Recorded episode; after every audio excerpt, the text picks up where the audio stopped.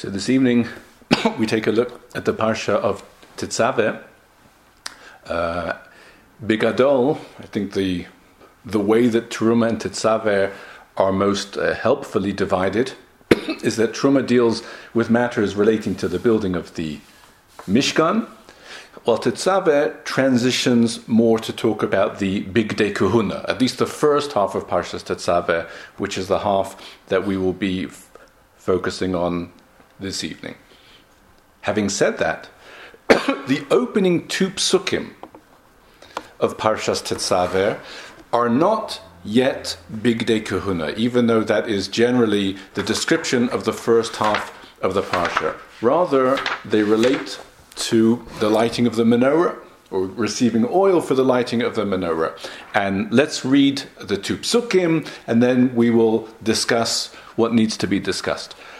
So the first pasuk states, "Ve'ata tetzaveh es bnei Yisrael." You, Moshe, will command bnei Yisrael, "V'yikhu elecha," and they shall take to you shem and zayis zach, pure olive oil, kasis lamaor, right, pounded, that is to say, beaten, uh, so that it's acceptable for for the lighting. Produced as it should be, lahalos ner tamid, in order to raise up the the ongoing or the continual light. Menorah, basically. Second pasuk, be'oel moed, in the oel moed, the tent of meeting, michutz la paroches, outside of the paroches, that is to say, not inside the Kodesh HaKadoshim, but rather on the other side, on the outside of the dividing curtain, asher al ha'edus, the paroches being uh, on the testimony, Yaroch so Aaron vanav me erev ad boker lefnei Hashem. Aaron and his sons, each one in their turn, will uh, uh, set it up and arrange it before Hashem from evening to morning. Chukas olam laderosam me'es b'nei Yisrael. So these are the again opening to psukim, and there are a number of questions quite different from each other that are worth raising. Firstly, the two opening words of the parsha, ve'ata tetzaveh, which translate literally as, and you shall command. The problem is that you can say exactly the same thing in one word, namely, vitzivisa. Vitzivisa means, and you shall command. That's how pronouns work uh, or more correctly, suffixes, I should say. Um, Vitzivisa, sorry, is in the same way that everything else that Moshe has been told to do has been with the one word ve'asisa ve'asisa. I mean, who's ever meant to do it? It doesn't say vatata aseh vatata. Ve'asisa, that tough at the end, that suffix is you. It denotes the second person. So in the same way that we have ve'asisa all over Parshas Truma and not ve'atata so vitzivisa would have sufficed even without va'atat tzaveh. The word atah is actually redundant. We know, of course, Moshe's name famously is not mentioned in Parshas Tetzaveh. That may well be, but that uh, even so, having established that, the one word vitzivisa could have been enough. That's the, that's the first question, and these questions are all raised by the Kli Yakar. Secondly, what are these two psukim doing in this parsha? As much as they seem to be in place, after all, this is about the Mishkan and these are mitzvahs of the Mishkan, but they're not in place. Because this mitzvah, these pardon me, these parshas are about the building of the Mishkan. We do not yet discuss the various details of how the mitzvahs within the Mishkan are to be performed. Thus, for example, you will not find in these parshas that you shall take uh, spices for the uh, ketores and should do the following of them in order they should be brought on the mizbeach. And it doesn't say that you should take um, flour for the lechem aponim and deal with it in the following way in order. Those are things that will be discussed later on, each one in their place. And as such, it does seem to stand out that we seem to digress or take a couple of psukim to give space for the mitzvah of lighting the menorah. Why is this mitzvah different than all other mitzvahs? Uh, of the Mishkan, that is to say. And what makes the matter somewhat more uh, accentuated is that it's not only that we have prematurely discussed the mitzvah of lighting the, the menorah, we chose to discuss it here. It's actually discussed in full later on. In the end of Parshas Emor, Chumash Vayikra, the end of Parshas Emor. The end of Emor deals with the mitzvah of lighting the menorah and the lechem aponim for the shulchan. So it's actually worse than just uh, bringing a posuk or a mitzvah earlier than it should be discussed. It is actually discussed later on, which means that the entire discussion here seems to be redundant. Furthermore, we find that uh, not only does the Torah uh, command to bring the, the, the oil for the lighting, it goes out of its way to then remind us where the menorah is. In other words, the first pasuk is basically take the oil for the lighting of the menorah. But then the second pasuk, pasuk kaf aleph, gives us a, a, very detailed description as to where, where this will take place. It's in the Ohel Moed, okay, in the Mishkan. Michutz paroches. But on the, on the outer side right, of, of the paroches, not inside. Asher al ha'edus, the paroches being uh, on the edus, that's where all of this should take place. We know where the menorah is. This was discussed in Parshas Truma. If you wish to now describe what shall be done with the menorah, so be it. But if you think that we've forgotten where the menorah is, so then we have a problem because we haven't. And this is all discussed in Parshas Truma. So, why the geography, the, the specific description of where the menorah is? And finally, it's noteworthy, if we are talking about the lighting of the menorah, how is, how is that referred? The final words of the first pasuk, Lahalos ner tamid, in order to raise up, that is to say, to light the ner tamid, the continual light. Okay, and that means that uh, the, the, lighting of the menorah is called ner tamid. I mean, that's that's all we say. As we know, there is more than one light. The menorah has seven lights, seven neros. and yet, the Pasuk chose to refer to it in the singular as Ner Tamid, just the one.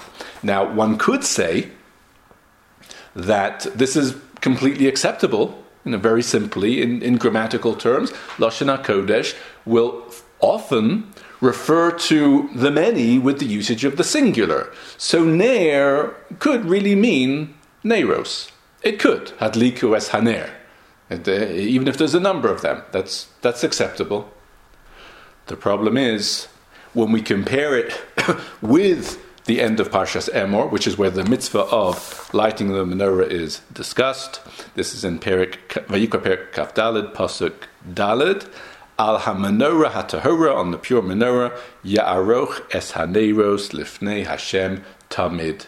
Ya'aroch es haneros, which means that the when the Torah wishes to refer to the, the lights, it calls them the lights, neros. So why here does it only or choose to refer to it as ner? These are some questions, and again, it's it's it's all the more valuable to pay attention to the opening uh, two verses of the of the parsha because we could very easily pass them by on the way to the quote unquote main topic of the Bigdei Kehuna, But as we see, there is quite a bit to contemplate here, and the Kli Yakar explains in classic fashion as follows. The reason why these two psukim are mentioned in the beginning of our parsha, and the parsha is not yet dealing with the mitzvahs of the Mishkan, it's still dealing with the building of the Mishkan, or what we could call the Mishkan itself. The reason why it says Kli Yakar is because these two psukim are actually relevant to the building of the Mishkan, to the topic at hand to the Mishkan itself. Why do we say that? The Mishkan is referred to as Mishkan Ha'edus. And Mishkan Ha'edus means the, the Mishkan of the, of the testimony. Testimony about what? Well, that might depend. What exactly is the Mishkan testifying about? Well, uh, Rashi famously says that it is testimony that Hashem forgave the Jewish people for doing the Egel. Eidu shivit lehem al ha'egel. um, okay. It could be more generally Eidos testimony of the unique connection between Hashem and the Jewish people. Because the, there is one entity where this concept of testimony is localized. There is one entity that resided within the Mishkan, which is actually called Eidos. And that is the Luchos. The Luchos that were put into the Aron are the basis, they themselves are the quintessential testimony of our relationship with Hashem. And that's why the Pasuk calls them the Eidos. In the beginning of last week's Parsha, it says, What shall you place into the Aron? Place the Eidos into the Aron, referring to the two Luchos. So, again, just to be clear in terms of how we're uh, understanding and formulating, the Mishkan generally is called Mishkan Ha'edus. But what it testifies to is localized specifically within an entity which is called the Eidos, namely the Luchos. There's just one problem, and it's somewhat ironic. The goal of Eidos of testimony, I think one could say, is to testify. How does an entity testify? Well, presumably, uh, w- w- whatever message it projects, if it doesn't speak, then by seeing it. I mean, that is what we would call living testimony. The problem is, the living testimony lives behind a curtain. There is a paroches which sections it off from view, which means if we call it the Eidos, from a certain point of view, eh, it's not able to function as Eidos, as testimony. It can't testify because you can't see it. I mean, you know it's there, but if you know, then in any case you know. So, how does one relate to a testimony that doesn't fully testify? The answer, says the Kli Yakar, is that the Aron, you can't see it, but it enables something else to happen that you can see. And that now is the amazing partnership between the Aron behind the curtain and the menorah in front of the curtain. Because the menorah you can see. And there's a certain miracle that accrues to the menorah, and that miracle is only possible because the divine presence res- resides among the Jewish people, as is embodied in the entity called the Luchos. So it's almost like the, the, the, the menorah, this miracle within the menorah, it, it, it spreads the message of, of the Aron, of the Eidos that's in the Aron. And therefore, says the Kli Yakar, there are really two aspects to the menorah. On the one hand, there is the mitzvah of lighting the menorah, which is an avoda. It's an avoda like bringing lechem haponim. It's an avoda like offering the ketoras, each one with its special contribution. But that's the mitzvah of lighting the menorah. The mitzvah of lighting the menorah is not something that we are discussing now. Because we're not dealing with the mitzvahs of the Mishkan, we're dealing with the building of the Mishkan.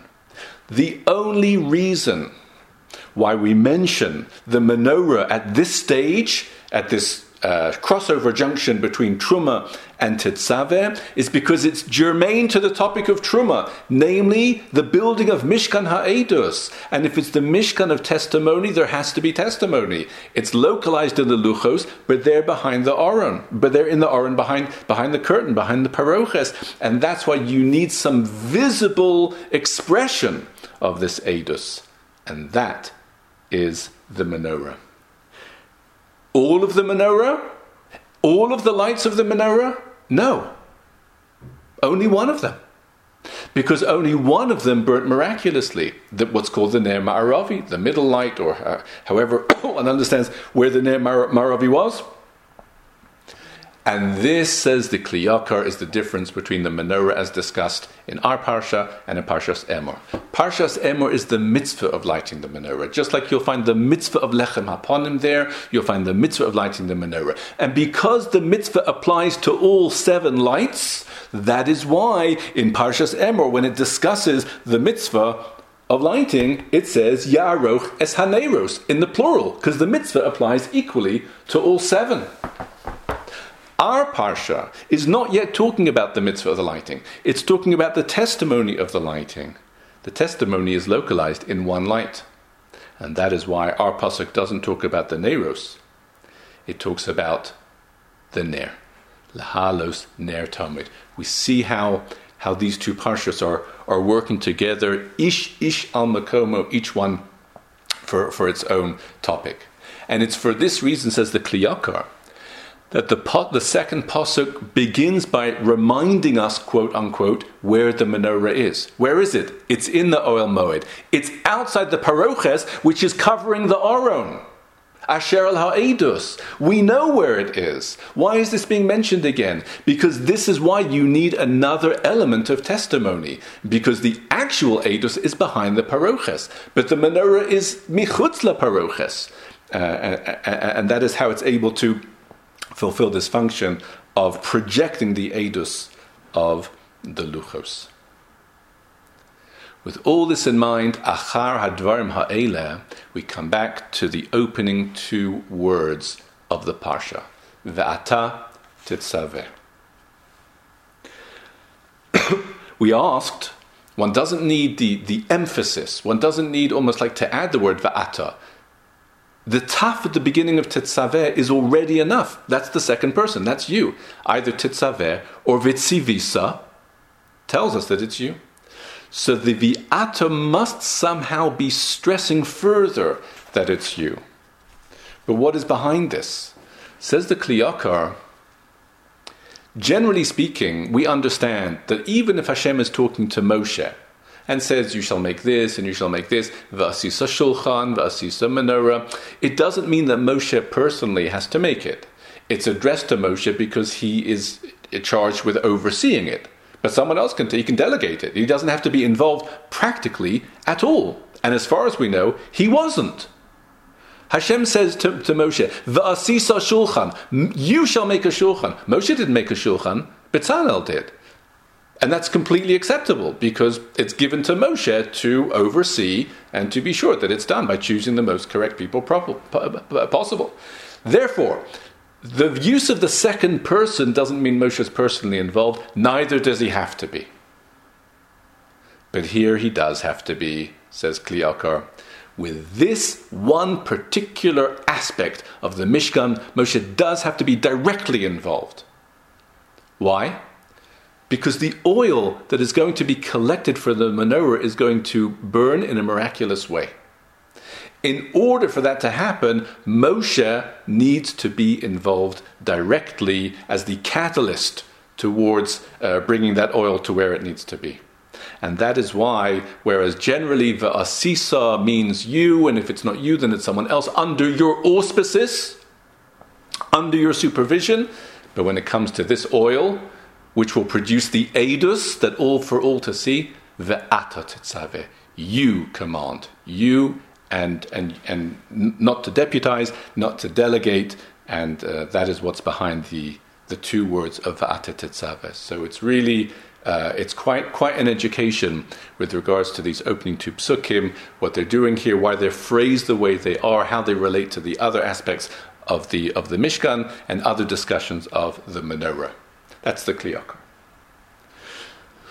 From here, let us move into the, the realm of the Bigdei Kehuna themselves, and I would like to devote uh, some time this evening to, dis- to discussing what one can only really call a most fascinating aspect or component, element of the Bigdei Kehuna, and it's to be found in Perik Lamed.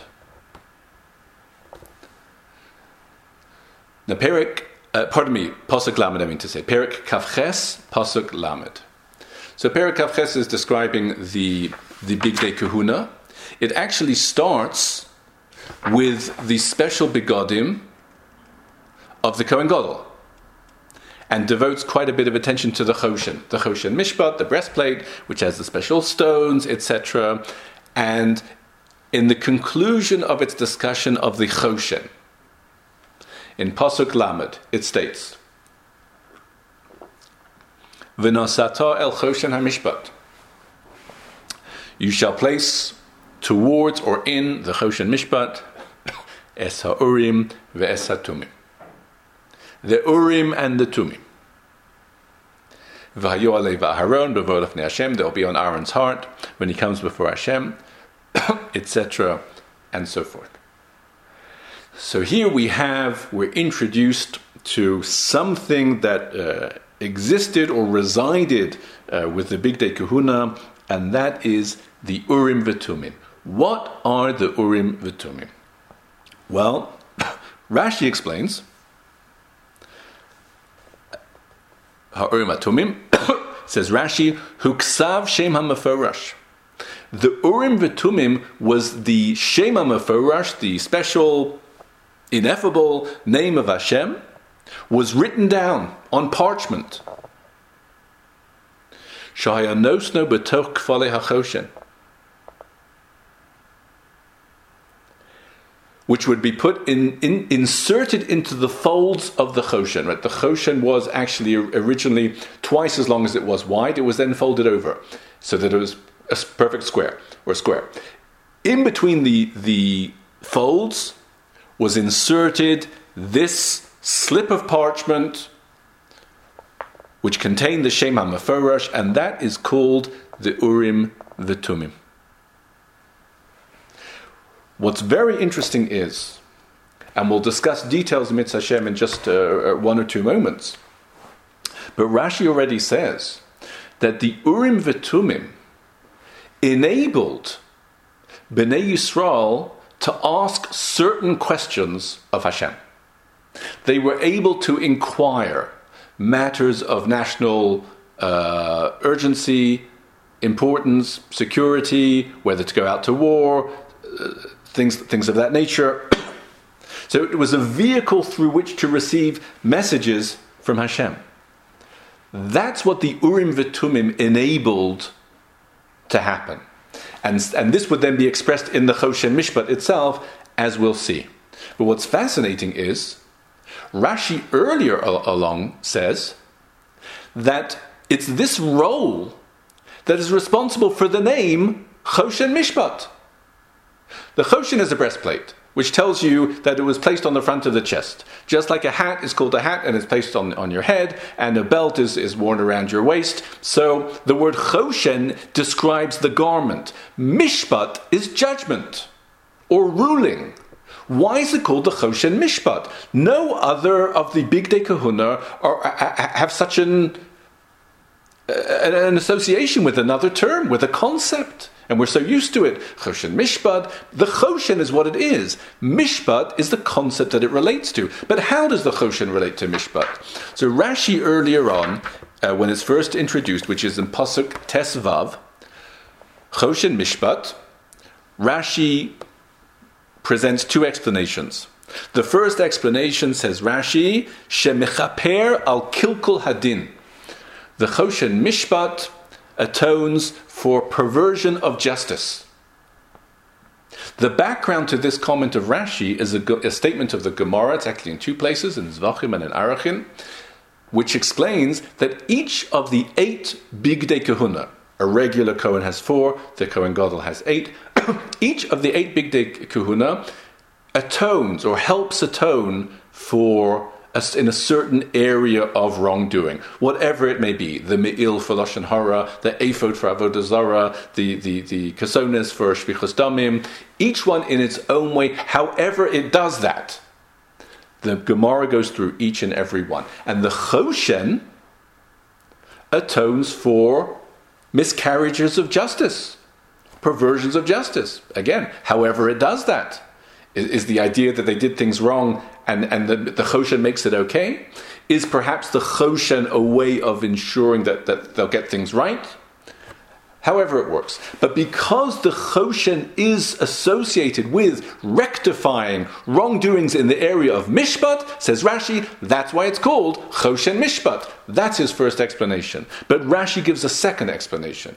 He seems to be not content with his first explanation, even though it's directly from the Gemara. Presumably, the reason is very simple. Each of the eight garments is associated with some area. Why is only the Choshen have its area of association mentioned in the Pasuk? The Choshen is associated with Mishpat, and that's why the Torah calls it Choshen Mishpat. Well, as we said, the Tzitz is associated with, uh, with brazenness or, or haughtiness, so call it something like that. And the ephod is, is associated with Avodah Zarah, call it ephod uh, Avodah or, or whatever you want to call it. But those things aren't mentioned in the Pasuk. So, of all of the eight, why is the Choshen the only one that has its area of, uh, of impact mentioned as part of its name? That's a, that's a fair question. And for this reason, I believe, Rashi moves on to give a second explanation of why it's called the Choshen Mishpat. Davar Acher says Rashi, Mishpat, it's called Mishpat, Shemivarer Devarav. Its words are very clear. Vavdachoso emes, a promise that comes through the Choshen Mishpat, is, is it will, will always take place. It's irrevocable. It's, it's definite. And that's why that's the second reason why it's called the Choshen Mishpat. But, but, but to consider that second explanation is completely bound up with the Urim V'Tumim. It is only through the Urim V'Tumim that the Choshen Mishpat can transmit these messages. These messages which then become Mishpat. If you would imagine the Choshen Mishpat without the Urim V'Tumim, just the Choshen Mishpat, if you could imagine, then, then this element of Mishpat wouldn't exist because it's just quote unquote, or it's purely another one of the eight garments of the uh, vestments of the Kohen Gadol.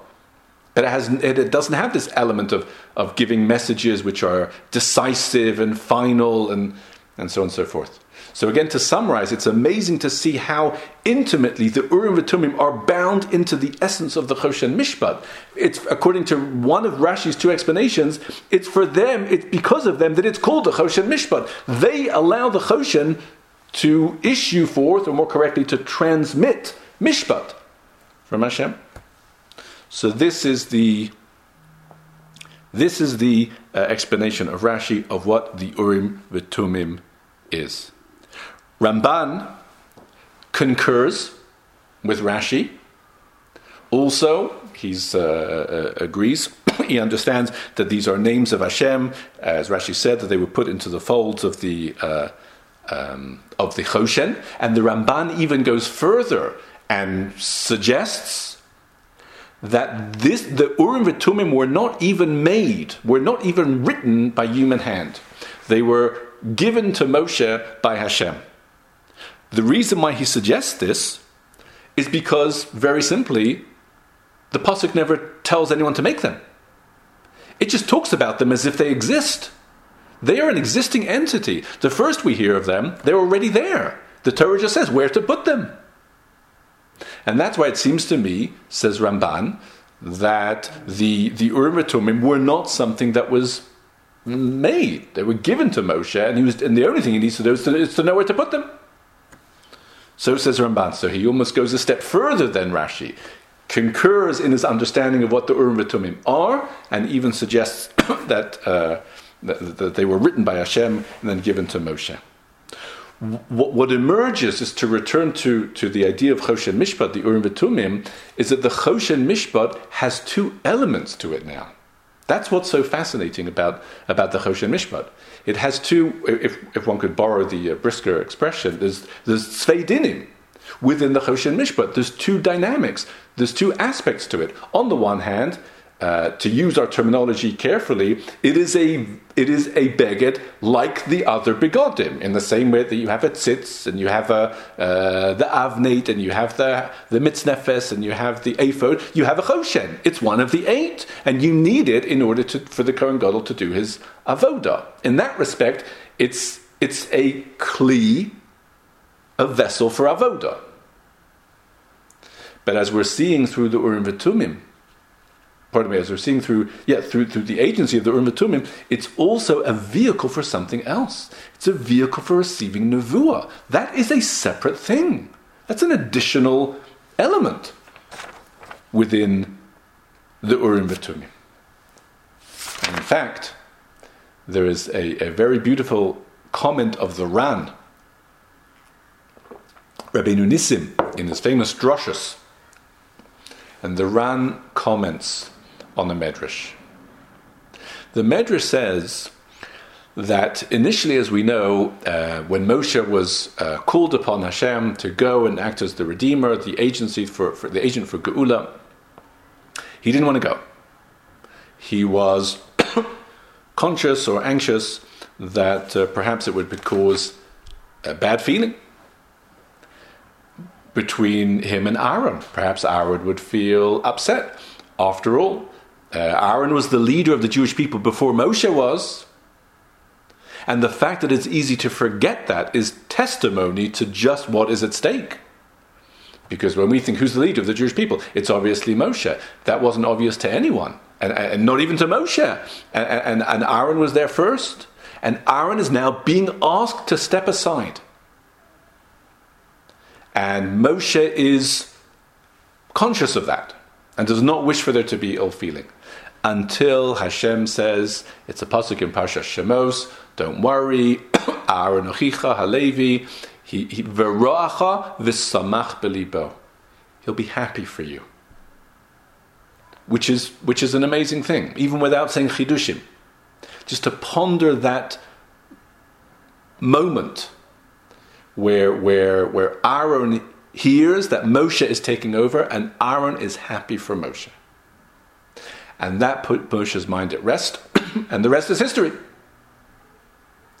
Says the Medrash, Bischar v'roach v'samach beliba, in the merit of Aaron being joyous in his heart. And how many people have had Hashem himself testify as to what they feel in their heart? In the merit of the Varach of a Samach Belibo, Aaron merited to, to, to carry the choshen, as the pasuk says, and then the pasuk lamed, v'nasa Aaron es mishpat b'nei Yisrael alibo lifnei Hashem tamid. He carries the judgment of the Jewish people on his heart. He was happy in his heart, and his reward is that he, he, he carries the judgment of the Jewish people on his heart. That's the medrash. And the Ran asks a simple question. I mean, if, if Aaron is the Kohen Gadol, and the Kohen Gadol needs these eight garments. So then he wears the Choshen because the Kohen Gadol has to wear all of them. We never find any other explanation as to why Aaron wears, let's say, a tzitz on his forehead, or why he wears a me'il, that, uh, that, that, that, that uh, gown of tcheles. It's part of the bigdei kehuna. So, so why are we ascribing one of those eight garments to this outstanding merit of Aaron that he was happy for Moshe in his heart. If he's the Kohen Gadol, the Kohen Gadol needs all eight. What, there would only be seven if he wasn't happy? I mean, that's what a Kohen Gadol has, these eight garments. Says the Ran, no. The wearing of the Choshen is simply because Aaron is the Kohen Gadol. But as we have seen and discussed in, in, in previous moments, the Choshen has another element to it. It's a vehicle for Nevuah. None other of the Big Bigdei Kehuna are anything other than Big bigdei kehuna, and that's enough.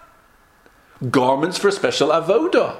And all of a sudden, there's this second dimension within the Choshen, the second element. Not only is it about avoda, but it's also a vehicle of nevuah. Where did that come from? Says the Ran, that's what the Medrash is discussing. After all, Aaron had given up the, the position number one of the Navi of the Jewish people. It's true, he is now the Kohen Gadol. And the Kohen Gadol, of course, each one is, is special in its own way. It's the, the, the epicenter of Avodah. It is. But he has given up his position as Navi, and he did so gladly and with joy in his heart.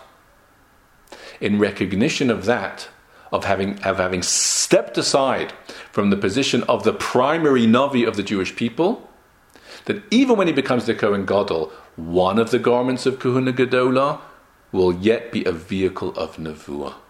And that's the final pasuk of Anasa Aaron, es Mishpat ben Israel al Libo. He, he, he will retain an, an element of Nevuah within the Urim V'Tumim. Very beautiful explanation of the Ran of this of this medrash, and again highlighting the two aspects within the the Choshen. Choshen as Beged Kehuna, and Choshen as as the, the expression of the of the uh, empowered by the Urim V'Tumim. Now, what do the words Urim V'Tumim mean? I mean, Urim sounds like light, Tumim sounds like uh, perfection, Tamim. What specifically does it mean? the Gemara explains. This is the Gemara Maseches uh, Yuma in the uh, seventh parak. Uh, says the Gemara, Urim. The reason why they're called Urim is Shemeirim. They illuminate. Tumim. The reason why they're called Tumim is Shemitamim. They finalize in the same way that when something is tam, it's complete. So they illuminate and they complete. What does that mean? What is the meaning of Me'irim? They're Urim because they're Me'irim, and they're Tumim because they're Metamim. In what way do they illuminate? In what way do they complete? And here we have two, two explanations one from Rashi and one from Ramban. Rashi and Ramban are back. This time they explain differently from each other. Rashi explains that the first element of Shemeirim, they illuminate, is that, is that they they give forth a message. As the Gemara describes, that the letters of the answer would either light up, because the Choshen Mishpat has all the letters of the Aleph Beis. So the letters would either light up or they would protrude. So, so this is a miraculous way in order to receive a message, but by the time they're finished, you get the message. And that's called Me'irim. They illuminate the matter. But not only do they illuminate with their, with their message, mitamim, the message is final. And that's what the Gemara says that although under certain circumstances, if a Navi, an actual live prophet, if he will uh, issue a, a prophecy, it could be revoked. Certainly, for example, if it's something bad, as the people do tshuva, the prophecy will be revoked. We'd like to think that if it's good, it won't, it won't be revoked, ever. Either way, the Urim V'Tumim, the, the, a message to the Urim V'Tumim is final. Mitamim Esterehem. That's it. Tam, it's done. So that's for Rashi's Urim V'Tumim. You get the message and the message is final. Ramban explains somewhat differently and actually raises an interesting shaila. Namely, we say that the first thing they do is give you the message. Urim, Me'irim, they illuminate. How so? The letters of the answer uh, light up, shall we say. Says Ramban, and you have to ask, uh, how do you know what the word is? How do you know what the answer is? You know what letters comprise it, but how do you know how to order them? How do you know how to put them all together? If the answer has 10 uh, letters in it, and they all protrude, there's many, many possibilities. So Me'irim is not enough. And that's why says Ramban, there were two qualities here. Number one, Me'irim. The letters would illuminate, but there was another uh, concept that was required called tumim. You need to finalize. In other words, you need to get you need to get closure or clarity as to what exactly is the order of the letters, what, what word is meant to be produced from them. Rav Saadia Gaon actually suggests, just apropos of this, that the letters lit up in order. So as long as you remember, or you make a note of it, it should be relatively easy. But it seems from Ramban that they all light up at once. So, you, so the Urim they light up, but you need the Tumim to, to know what to make of it. That's a separate thing, and it's actually it's its own type of madrega, and that's why the Kohen Gadol himself needs an aspect of of, of uh, Ruach Hakodesh.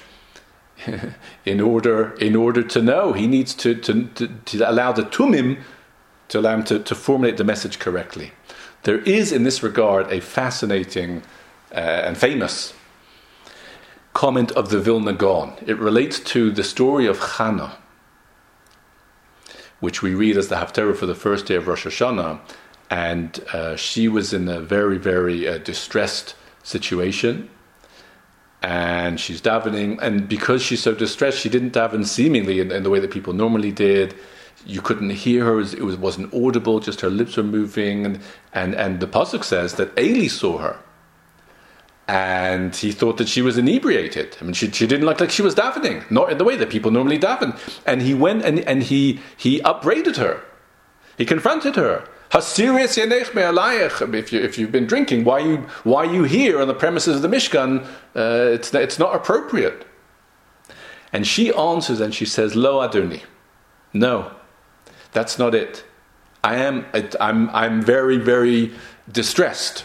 That's why I'm davening in this way. But she then she tells her, and then of course Eli gives her a bracha that her that her prayer should be accepted, and as indeed it was. but that was the exchange. He thinks he thinks that she's had uh, been drinking wine, and now she, what, she doesn't know what she's doing. And she says, "No, that's not what it is. Lo Adonin, no, no, my master." That's how the the pasuk reads. But the Gemara says Lo Adoni means you're not my master. It's quite a different reading. Not no, my master. You are not a master, meaning you're not a master of the things that you should be in mastery of. You don't have Ruach HaKodesh, says Chana to Eli. Because if you did, you'd know. You'd know my situation and you wouldn't have, you wouldn't have wrongly suspected me. Says the Vilna Gaon, what does this have to do with uh, but Ruach HaKodesh? I mean, that's a very uh, heavy concept to, to be bringing in here. It's just a misunderstanding. Uh, what's it got to do with Ruach HaKodesh? But the, but the, the Gaon says no. You know, the Ramban says further that once you understand that the Urim V'Tumim are a way of divining a message from Hashem, Ramban further suggests, and this might possibly be the biggest chiddush of the discussion, that it was possible in some limited measure to replicate the effect of the of the Urim V'Tumim. That people could could develop their own Urim V'Tumim. Not on a national scale, that is to say, not in things that relate to national uh, concerns, but on some level, if it's a vehicle of Nevuah, and if a person was a, a, a Navi, they were able somehow to access the, the way that the Urim V'Tumim works and, and set up their own Urim V'Tumim. And the, you know, Bize'er Anpin, in, in miniature. And says Ramban, you find that the city of Nov, which is a city of Kohanim, was, dis- was described as 85 Kohanim nosei ephod. You had 85 Kohanim there who were wearing an ephod. What are they wearing an ephod for? They're not Kohen Gadol. True. But they had, obviously in a way that was acceptable and, and possibly even encouraged, they had made for themselves their own ephod with, with an Urim uh, apparatus. And they were able to access uh, information through Nevuah if they themselves were Nevi'im. So says Ramban. Nosei ephod means you had lower level Urim V'Tumim um, people. And this was a situation, says the Vilna Gaon, with Eli. He saw that Chana was, uh, he, he, couldn't hear what she's saying, her lips are moving, doesn't know what's happening. So he consulted his ephod. And four letters lit up Shin, Kaf, Resh, Hey. Now the question is, what does that mean? That's the answer. But what is the answer? Or to put it slightly differently, you have the Urim. The appropriate letters have been illuminated or made themselves known, been prominent. But what's the Tumim? How do you put those letters together? What does it mean? Eli, this again says the Gaon, wrongly ordered the letters as Shin, Kaf, Resh, Hey, which is Shikora, that she's inebriated. And thus informed, he went and confronted her. But it wasn't that at all. Those four letters were not Shin Kaf Resh He Shikora. It's Kaf Shin Resh He Keshera. Or some say Kesara. She's like Sarah. She's, she, she, she's waiting for a child. That's why she's davening. That's why she's. And that's why when he confronts her, so, so Chana says, I'm, I'm, sorry to say this, but the, the, it, it, it, caused aspersions on that occasion on his Ruach HaKodesh. Because if you're accessing Ruach HaKodesh to find out my matzav, and you came up with Shikora, so the Urim worked for you, but the Tumim did not, I'm not Shikora, I'm Kasara. So says the Vilna Gaon. Stunning, stunning explanation of that Gemara, and built on the Chiddush of Ramban that other people who were already uh, themselves Baalei Ruach Hakodesh would actually have their own private, so to speak, uh, uh, Urim V'Tumim if they, if they knew how to do it. Thus far, we've seen Rashi, we've seen Ramban. They both agree what the Urim V'Tumim is. They differ somewhat in what the words Urim and Tumim denote in terms of getting the message. Uh, Kedar Torah. But someone who caused a good bit of discussion in this matter is the Rambam. And the way that this happened is because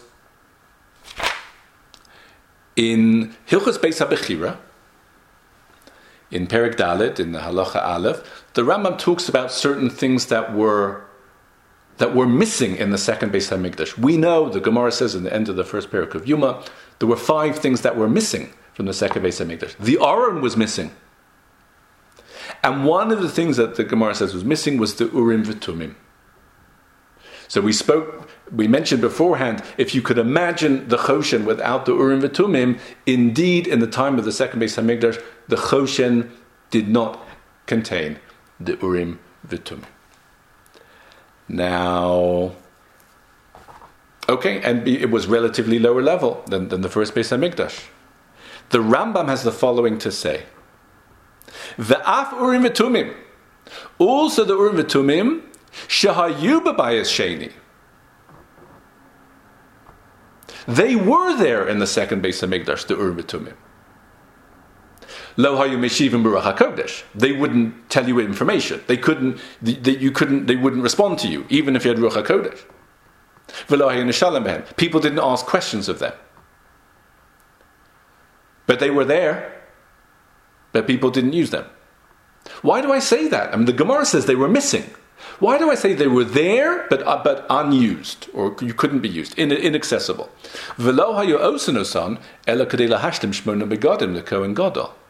I mean, they had to be there because the Kohen Gadol, if he doesn't have all eight garments, so then he can't do the avoda. All those eight garments are required. So, so the Urim have to be there. They just didn't work in the capacity of Urim. But they have to be there as part of the Choshen Mishpat.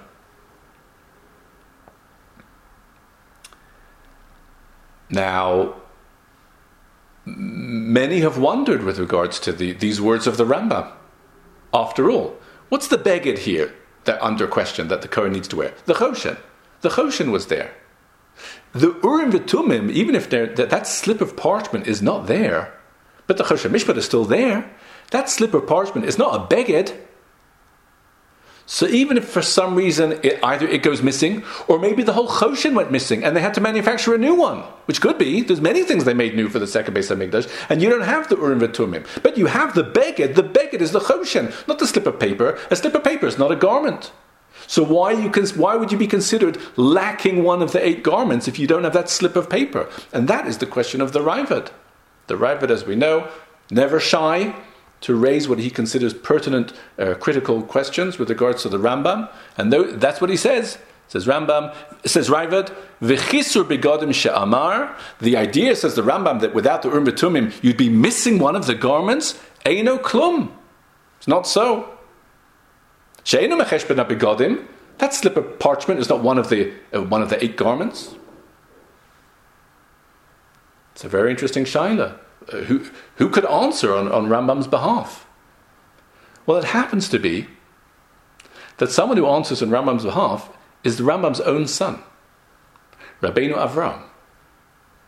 Rabbeinu Avram ben Rambam, who himself was a towering personality, one of the great Rishonim, and we have his commentary on the Torah, at least to Bereshis and Shemos. Possibly, I, I, don't know if they've discovered uh, uh, subsequently more, but Bereshis and Shemos we have.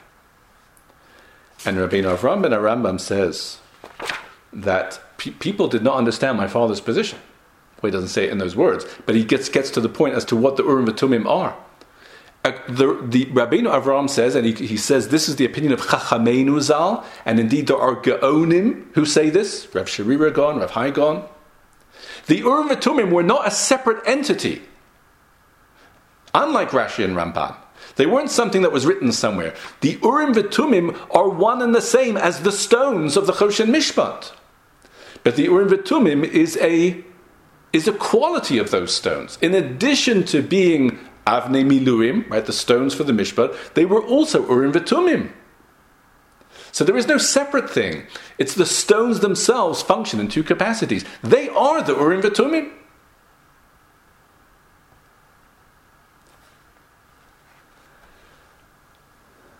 And if that's the case, so as much as it's a chiddush, but uh, everything that everyone has said so far is a chiddush because we don't, we don't. The pasuk doesn't say what the urim v'tumim are.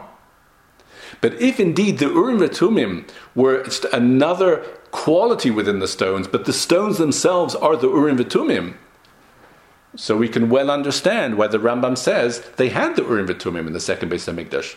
They just didn't work because they must have had those stones in the Choshen Mishpat. If the Choshen Mishpat is missing those stones, for sure the, the garment is deficient.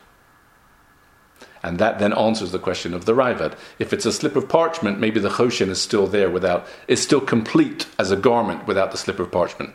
But if it's the stones, if they are the Urim V'Tumim, so then they can't go missing. They were there, says Rambam, but they didn't function as the Urim V'Tumim, just quote unquote as the Choshen for as one of the eight garments for, for Bigdei Kehuna. So this has been quite a, quite a discussion. It's, it's a, a riveting uh, topic. The Urim V'Tumim, what they were, how they worked, how they went together with the other Bigdei Kehuna, and what better way to uh, conclude our discussion of the Urim V'Tumim. I mean, who could have the final word here, if not the Meshech? And he will take us back to the pasuk after all we have uh, discussed in the Gemara and the Rishonim and so on and so forth. Back to pasuk Lamed, Perik Kaf Ches pasuk Lamed.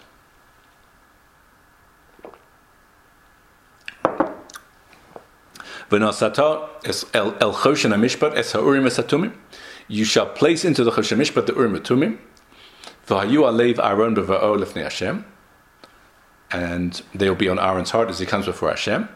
V'nasa Aaron is mishpat b'nei Yisrael alibo lefnei Hashem tamid, and Aaron will carry the judgment of the Jewish people uh, on his heart before Hashem always. Says Meshech Chochmah. If you look at this pasuk, it very clearly comprises two parts. The first part is the Urim V'Tumim and, and what they do, and the second is is uh, once again um, describing Aaron carrying the mishpat of the Jewish people, which is more about the, the Choshen, the Choshen itself. We note that the first pasuk, pardon me, the first half of the pasuk does not use the word tomid. It says you put the Choshen Mishpat into the Choshen Mishpat, put the Urim V'Tumim. It will be on Aaron's heart when he comes before Hashem, and does not say Tomit. The second, which talks more generally about carrying the Choshen Mishpat, ends with the word Tomit. Why is that? Says Meshech if we've been paying attentive to what we've been discussing, we understand why this is. Because there was always a Choshen Mishpat, but there wasn't always an Urim V'Tumim. Not one that worked in the capacity of Urim V'Tumim. Tamid means always. Whenever you had, whenever you had the bigdei kehuna, you had the choshen mishpat, and therefore the second half of the pasuk uses the word tamid. Yes, it's always. There was never a time when you didn't have it. But the pasuk is already foreshadowing the notion that as much as there's a mitzvah to put the urim v'tumim, but it does not attach the word tamid to the description of the urim v'tumim. It might not always be there. You may some, um, in the second time in the second Beis Mikdash, as we know, as we mentioned, you had to carry on without the Urim V'Tumim. It wasn't always there, so there's no tamid for the Urim V'Tumim. Amazing explanation of the Pasuk. And as is his wont, Meshech goes one step further. Because the beginning of the Pasuk, the first half, talks about the, the, the, uh, the, the Urim V'Tumim, they're on Aaron's heart. The second half of the Pasuk says, V'nasa Aaron. Aaron shall carry. Isn't he carrying the Urim V'Tumim? How come that only the, the first half of the pasuk speaks only in terms of location? They will be on his heart. How is he not carrying them? It's only the second half of the pasuk where we have the verb v'nasan he will carry. Says Meshech yeah, that's exactly right. The first half of the pasuk he didn't carry. Why not? Because we've seen other examples of an entity which is so exalted and elevated it actually doesn't need to be carried. The Aron, which contains the Luchos, which is where we started this year, Aron Ha'edus, the Gemara famously says, not only did the Aron not need to be carried, it carried those who carried it. Aron no se es nos of. So it defies the laws of gravity because its elevation uh, overcomes it doesn't need to be carried. Likewise, the luchos, which were written, which were, had, were engraved by, uh, by Hashem, the Medrash tells us, as long as those letters were there, Moshe didn't need to carry the luchos. When, the, when, when he came and was confronted with the egel, as the Medrash describes it, the letters flew up just after the luchos, they became unbearably heavy. But as long as the ksav was there, you didn't have to carry them. Says Meshech I suggest the same was true for the Urim V'Tumim. If you have such a special piece of parchment which has the Shem Hameforash on it, and according to Ramban, written by Hashem himself, so you know what that means? As long as it's in the Choshen, you don't have to carry it. So the pasuk just describes where it is. It's, it's stationed by your heart, but you're not carrying it. It, can, it carries itself.